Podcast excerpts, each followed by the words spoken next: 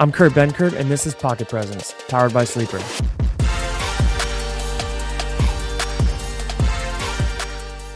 Welcome back to another episode of Pocket Presence. Man, what a crazy week in the NFL. Leading into a crazy Monday. Got to recap real quick that game.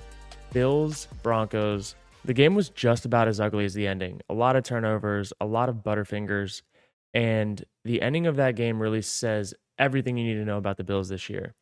Broncos go down with like a minute left, get into field goal range, rush their kicker onto the field, miss the field goal. The Bills had 12 men on the field because they also were unorganized, had no clue what was going on, and the 12 guys that were on the field didn't even rush the kick to block it. They could have lined up with seven people, won the game. Instead, they had 12 and they lost. And now they're on the outside looking in on the playoff race. And I don't know how they're going to make it. The AFC is stacked this year.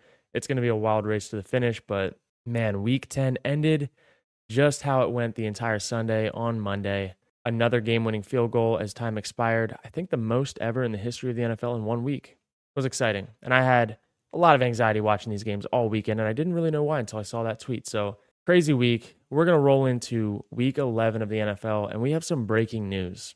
Deshaun Watson declared out for the season. Just, man, after his performance in the second half, he was completely on fire against the Ravens, led his team back to win, looked like he was worth the money that they paid him. And for the first time, really, he looked like he was worth the money. And they ended up getting him an MRI on Monday morning. He had some ankle stiffness, and then he also had some discomfort in his shoulder and it came to find out that he had a fracture in his shoulder, required season ending surgery. And man, it was just tough because I think Deshaun Watson has been so polarizing all offseason. His entire contract situation has all been just really wild. Again, to recap that, he had $230 million in his contract of an extension. Um, it was fully guaranteed, and he hasn't played that much football because he's been injured and he's been, you know, going through his legal battles and whatnot. But the Texans on the other side of this contract have to be looking through the glass saying, wow, we dodged a bullet.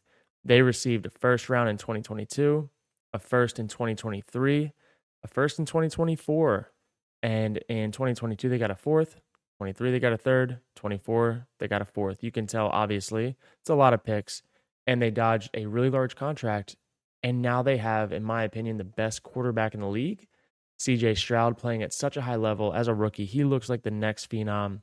Looks like the next Patrick Mahomes in a different style. He plays football differently than Pat Mahomes does. Got a quick release, strong in the pocket, extends when he needs to. Um, I think right now, if you could build the perfect quarterback, people would be building CJ Stroud. And that's pretty exciting to see for the Texans. But what do the Browns do now? Man, I don't know. They got a good defense, allegedly. They put gave up a lot of points to the Ravens, but they still have a good defense.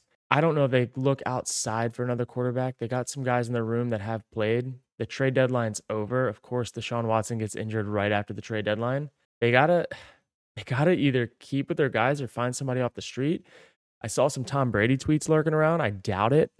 I really doubt it because he's part owner in another team now. I don't know if he can legally do that. But not to mention, let's talk about this. They had Josh Dobbs. They had him and they gave him away. And now Josh Dobbs is over there in Minnesota, the Vikings, helping them make a playoff push, and they're getting their roster reloaded. And it's just all eyes back on the Browns. What are you going to do? How are you going to overcome this? And just when you thought the Deshaun Watson trade was starting to shake out in the way that they wanted, 14 and 14 in the second half, big comfort behind victory over what was presumably the number one team in the NFL.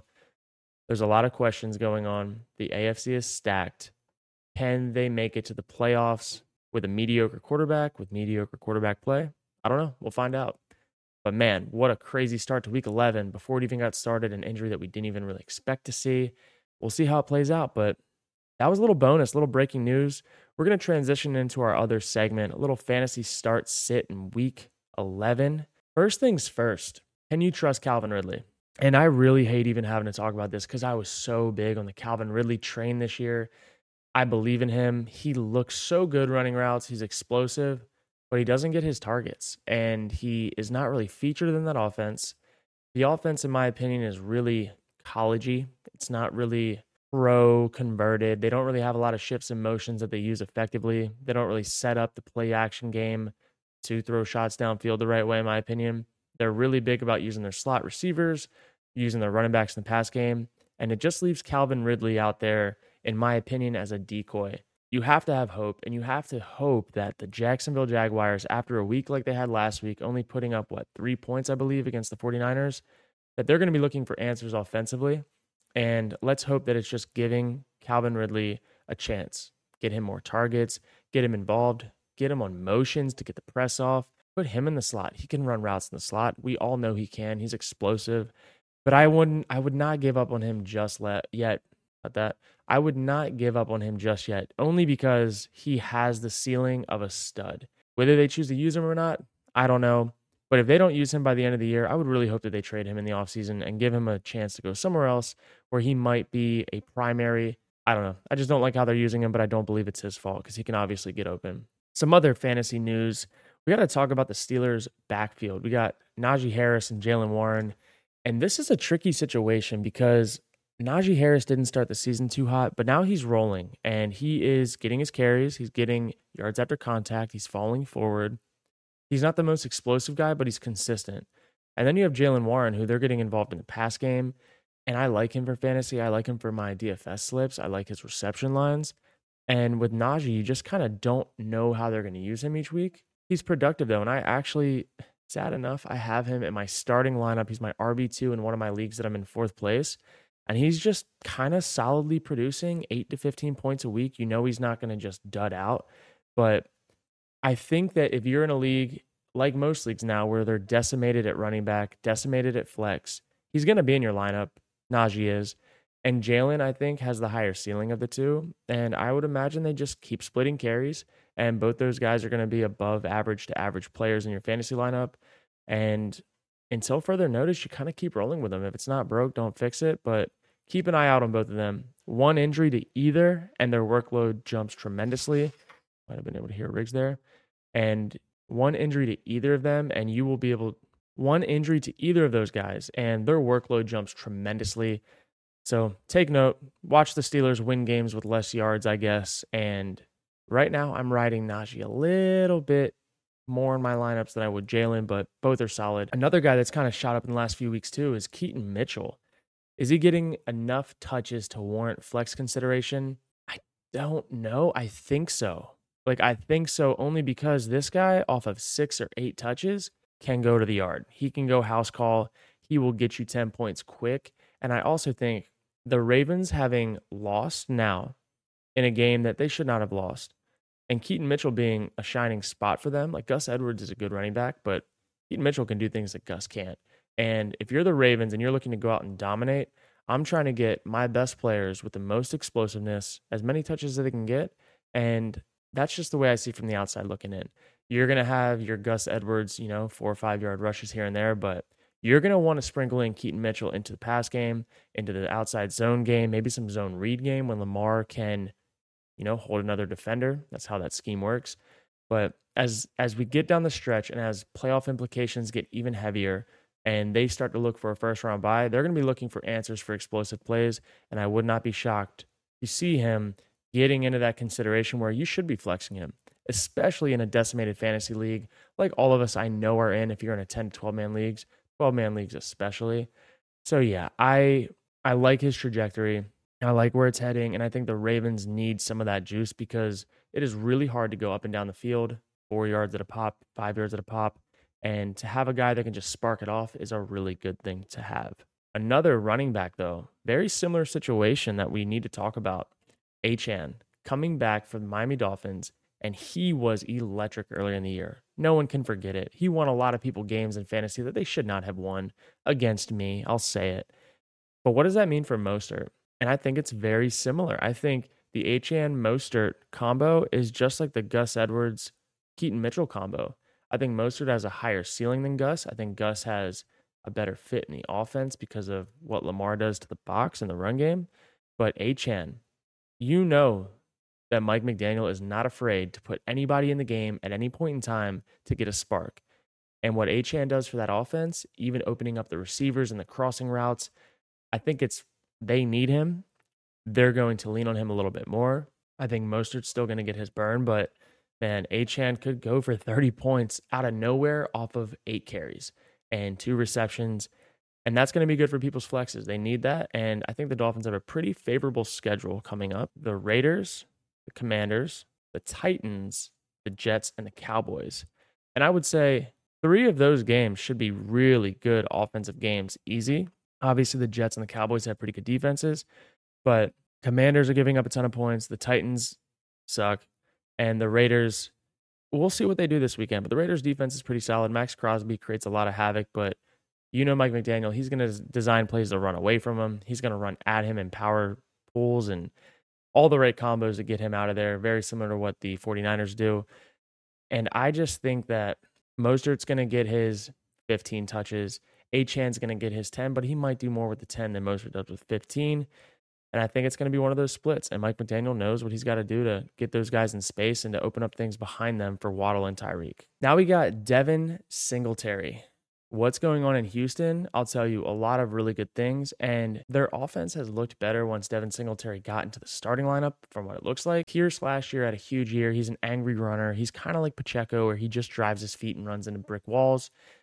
But Singletary looks really smooth. He looks really good in the passing game. And right now, with that offensive fit, with how they congest space, spread it out, go in and out of it, I think Singletary is really elevating them, and he's a good safety net for CJ Stroud as well. And if you look at what Singletary did last week, he had 30 attempts on the ground, 30 rushes. He was RB3, 150 yards rushing, and a touchdown. And he also had two receptions. But even leading up to that, he's getting his two catches a week. Sorry, last week he had one reception, but he's getting two targets a week typically in the receiving game. He will be getting more after being in the running game as much as he was last week. But you look at the last four weeks, 12 attempts, 10 attempts, 13 attempts, then 30 attempts. It's very clear who is the lead back in Houston now. And obviously, their offense benefited from it. And if it's not broke, don't fix it. Bobby Slowik is going to be leaning on him. I think I think Pierce is still going to have a little bit of a role in the offense, but the numbers don't lie, the production doesn't lie, and the overall cohesiveness of the offense does not lie. And I think that there's a big reason why he's on the field so much, and it's got to be because of the pass game. You don't see a running back getting 81% of the snap share if he's not going to be good in protection. And that really changed last week against Tampa Bay. They ended up having to pass the ball a lot, and he ended up with 75% of the snap percentage. And in fantasy, targets and attempts are really good, but you really want to go off of snap percentage. How many opportunities is he on the field, and how many times does the ball find him? Because sometimes these guys get you know, they get checkdowns, they get this and that off of plays that weren't designed for them. And so you just want to have a guy that's got the most opportunity possible. And right now, man, 75% of the snap share, 81% last week. He's obviously trending in the right direction. He's RB1 and he's obviously, he, I mean, he's a must start, but in Houston, it's nice if you have him because you just found an RB1 that's going to change your season if you're on the fringe and it's time. It is Devin Singletary time in Houston. Now we got to move over to another Texas team, the Dallas Cowboys. They're loaded, man. They are loaded on offense. Obviously, CeeDee Lamb is having a career year. Dak Prescott's having a career year. He has never looked better. But their offense in general, like one of the things that I want to look at is Tony Pollard. Somebody just tried to send me a trade offer for Tony Pollard.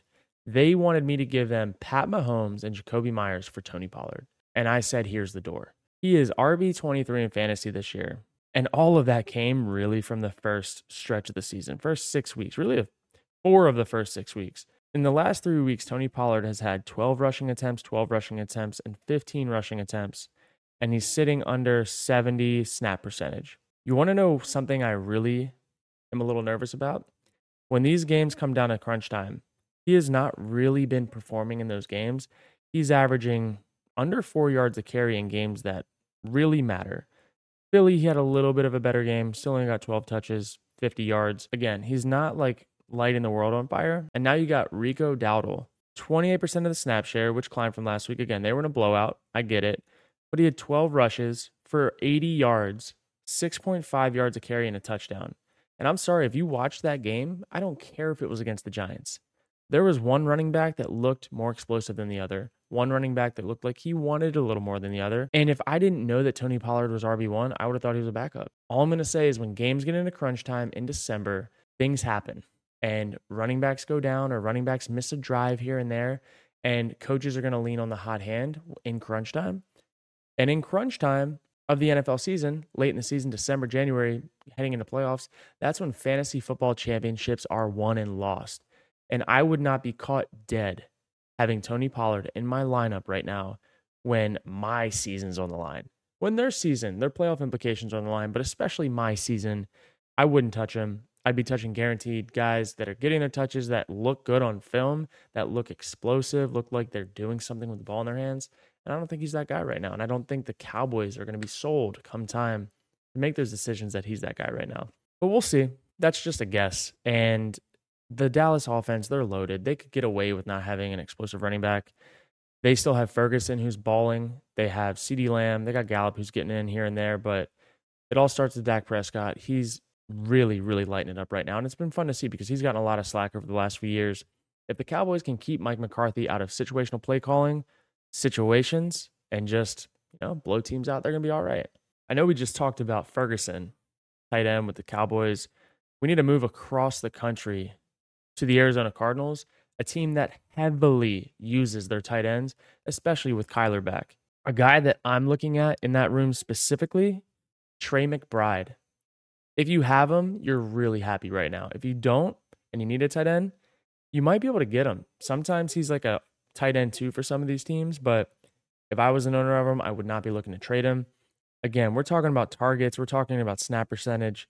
Right now, Trey McBride in the last four games has had six targets, 14 targets, five targets, and nine targets. More specifically, Kyler Murray's first game back, Trey McBride's second best game of the year. Eight for nine, 131 yards, most yards of the year, and no touchdown. Imagine if you threw a tuggy into that mix. That'd be a 20, hmm, 23 point fantasy game. I like it. And the biggest thing is the offense is fit for Kyler. He extends plays like nobody else can. And Dobbs does a great job extending plays, but Kyler is on a different level. And they use their tight ends. He also likes using his underneath guys like Rondale Moore. And right now, Trey McBride is a tight end one in most situations with Kyler at quarterback. I like what they're doing. I think it's going to be fun to watch them throughout the rest of the year. Again, their season's pretty much over, but they're playing for next year, playing for the cohesiveness. And they got a good matchup this week against the Houston Texans. It'll be fun to watch. What do you do about Buffalo and their backfield? I don't know, man. What do you do about Buffalo in general? Everyone fumbles. Josh Allen throws a lot of interceptions. Diggs doesn't get nearly the targets that he deserves. In critical situations, they're not going to their best guys, and it just looks so haphazard. They just fired their offensive coordinator. Who's going to be calling the plays? I don't know. Who's going to be getting the share of the snaps at running back? I don't know. At this point in the fantasy season, most of the guys that you have, you're stuck with. You pretty much, I mean, it's the it's the trade deadline for most teams, but who's going to be trading for either of their running backs? I don't know. I really have no clue. And last week you had it like the best play that they had in the game running the ball came from a run that somebody fumbled on. It was Cook. Cook ran down the middle of the field, fumbled. The ball luckily popped back up into his hands and he ran for like another 20 yards. That's not something that you want to have to rely on in fantasy if you're a GM. The other thing is they had fumbles that are just like the ball slipping out of Josh Allen's hand to go hand it off.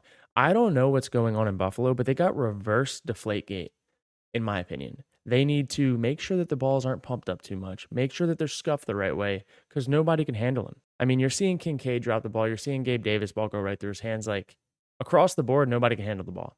And it starts with Josh Allen. So I think we got a little ball gate in Buffalo, and it doesn't look like anyone's going to be breaking any tables up there anytime soon until they get this figured out. Now we got to talk about our last topic in this fantasy start sits. We got a few. We got a few that I really like this week. We got some really important matchups and games, and we're going to dive right into this.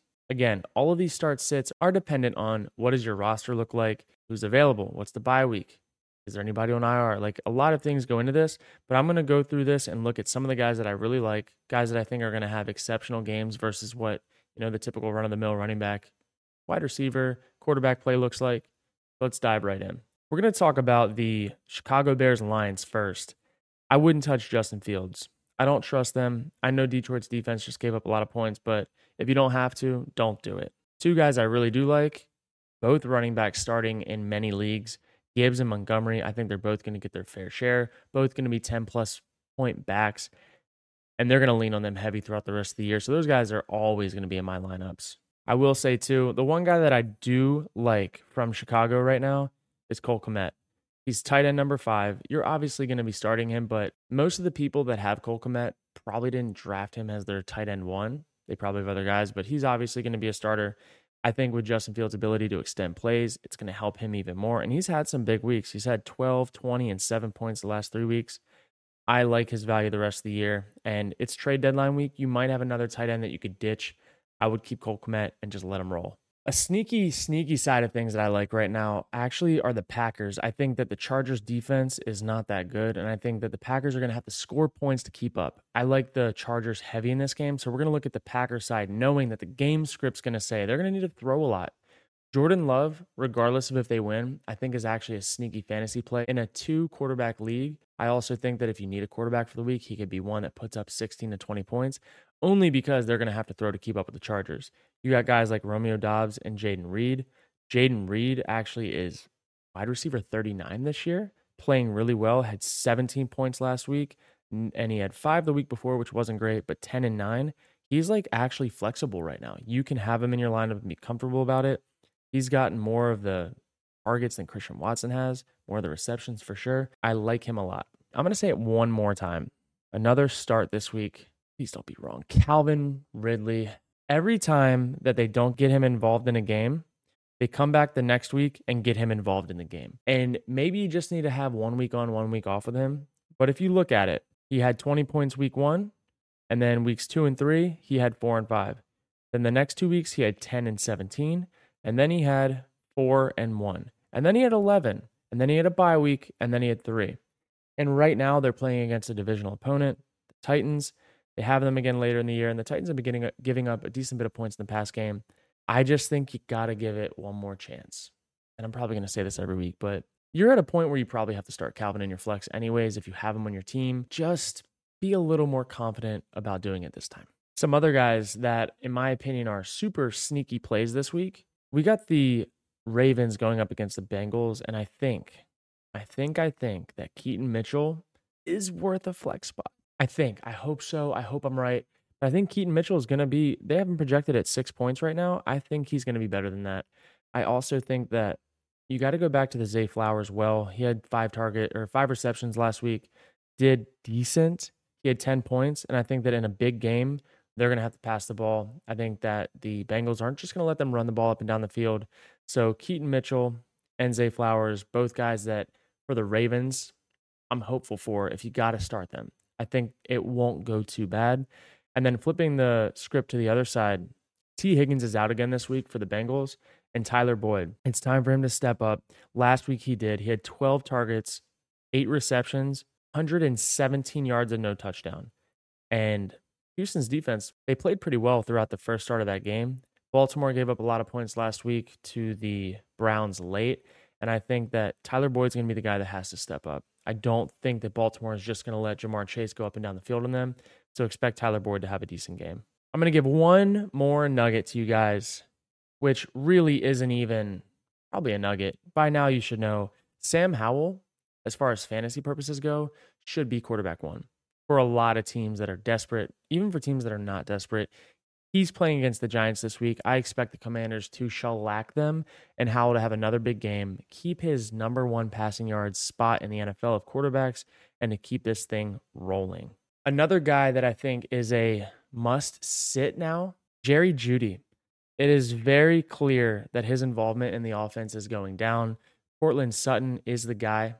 He's been having a hell of a stretch. He had a really good game on Monday night against the Bills.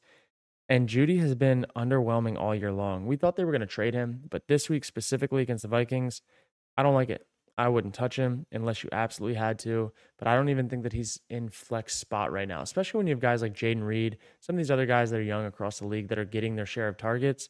Jeudy's just not getting it, and that's not their style of play. So I would stay far away. Before we get into this, if you need some education around how DFS works, it's simple. You choose two or more of your favorite players from pregame or live. If there's a live game going on, you can pick that and pair it with a pregame later down the stretch. And you just pick more or less on the predicted stats that are available, and you can win up to 100 extra money if the picks win. Certain picks have different multipliers, and it all adds up And I think for me, this is the most fun way to get involved in watching games because it takes the outcome of the game away. And it really just comes down to statistics, target share, how many opportunities do guys have a chance to make plays, and all of those types of statistics in the game. So that's really a quick little education around Sleeper DFS. And if you have more questions, you can go to Sleeper and check it out. And for everyone that's new, just learning how to play, for new users this week, there's a Thursday Night Football promo. Lamar Jackson, all he has to do is get one passing yard or more, and you hit his multiplier for that week. So your one side of the slip is done, guaranteed. Check the box, green light. All you have to do is hit on one more player, and you win your money. And right now, it's going to be double your money, if not more, depending on what you pick, how many things you stack on the slip. And typically, there's a $10 maximum buy in for those. So go have fun. You could have that $10 turn into 1000 if you get crazy. But I'm liking the two to three X plays because they're the most consistent, but do with it what you will. Also, if you're new and you want to hit a first time deposit with a $100 match, you can use code KURT, sleeper.com slash promo slash Kurt if you want to do it that way, or you can just plug in Kurt to the checkout code in the app and you will get your first time deposit matched up to $100. Now, the moment a lot of people have been waiting for, at least I think, for my DMs, especially. We're going to talk about my Thursday night football sleeper picks for my slips for these sleeper contests, man. And it is, it's a weird game. It's a big game. It's Ravens Bengals. And there's a lot of action in here that I think we need to talk about. We're going to have to start with Joe Burrow. And Joe Burrow's line for pass yards is set at 258 and a half. And if you look at what is going to be required for them to win this game, they're going to have to throw the ball. They're they're going to have to score points, and it's not going to come on the ground against the Ravens defense. And Joe Burrow, the last three weeks, has had 283 yards, 348, and 347 yards passing. I think that 258.5 yards against a really good defense is a sweet spot, and I'm going to take the over on that. Flipping the script, Lamar Jackson. What do I think it's going to take for them to win the game in a big divisional matchup after a loss? he's going to have to run the ball. And they're going to emphasize that this week. They're not going to lean on him as a passer as much as you need him to. And he might hit his passing yards, but that's not even what we're looking at. We're looking at his rushing yards. In the last two weeks, he's had 60 yards rushing and 41 yards rushing. And the big part of that is they lost against Cleveland when he did not have over 50 yards rushing. His line is set at 44 and a half. And for him, that's like two long runs. And I think in this game against that Bengals defense, he's going to have to use his feet. And so I'm going to take the over on his rushing yards. And I'm going to match those two together. Right now, uh, over 44 and a half rushing yards for Lamar and over 258.5 passing yards for Joe Burrow pays out a 3.13x multiplier. So if I were to put $250 on this slip, it would pay out $782.5. The other side of this too is if you guys know, I really like receptions but I don't love the reception lines this week. They have Zay Flowers at four and a half receptions, which if it was at three and a half, I think I'd touch it. Over the last three weeks, he's had five receptions, one reception, and five receptions. So he had a, a week where he only had one reception against Seattle, and that kind of scares me off the line a little bit. But again, in a big divisional matchup, I think they're going to use him, but I would use extreme caution with that. I don't like picking unders on receptions for guys it's not a thing I like to do. I only like taking the reception lines if I think they look good. Anything can happen. This could be an overtime game. And if you pick unders on anything, you could be screwed. So I'm going to say I like the Zay Flowers four and a half receptions, but use caution with that. I also think that Gus Edwards, anytime touchdown, he's been on a touchdown roll this year. He has had a touchdown in each of the last one, two, three, four weeks. And I think, again, big divisional game what are they going to do? They're going to lean on what works, running the ball. And I think Gus Edwards is going to have an anytime touchdown. I just, I feel good about it. And I'm even going to say it's going to be a rushing touchdown. And right now, one rushing touchdown for him alone would give you would give you a 2.04x multiplier. At the time of recording this episode, the lines for the Bengals receiving yards are not quite out yet, but those are something that I will be checking closer to kickoff they should be available for you by the time that you put these in, but look for Tyler Boyd receiving yards. In the last three weeks, he's had 117, 56, and 40. And he's going to be wide receiver two this week with Tee Higgins out. I would look to take him on a receiving yards line of anything over 45, 55 yards. I would look to take him because he's going to get his burn. Last week, he had 12 targets, like we talked about, but Tyler Boyd is the guy right now that I'm looking at to the receiving yards line for the Bengals. We'll see what it shakes out to be, what the line changes to be. And by the time of posting this again, more lines should be out. You guys should be able to go and see my ideation of how I like to build these slips, receptions, completions if they're there, if they make sense. I like to reference the last three weeks, more recency bias and completions, especially as we get into this routine of the season. Game plans look a lot more similar week to week in this part of the year than in the early parts of the year. So should be a little bit more predictable, but that's what I like this week, and we'll see if some of these slips hit. Stay tuned. Well, that's about it. The not so quick, quick Thursday edition of Week 11 Pocket Presence. I hope you guys learned some things. I hope my insight helps. More importantly, I hope that these things that I'm saying to you right now are going to help you win your fantasy leagues, win your fantasy weeks, and have your DFS contests hit. May it be a great week. I'll be watching on Thursday Night Football. If you want to follow along on Twitter, I will be doing live play by play, and I'll be looking forward to the next episode dropping on Sunday. Man, week 11 of the NFL. We're in the thick of it. I'm your host, Kurt Benkert. See you next time.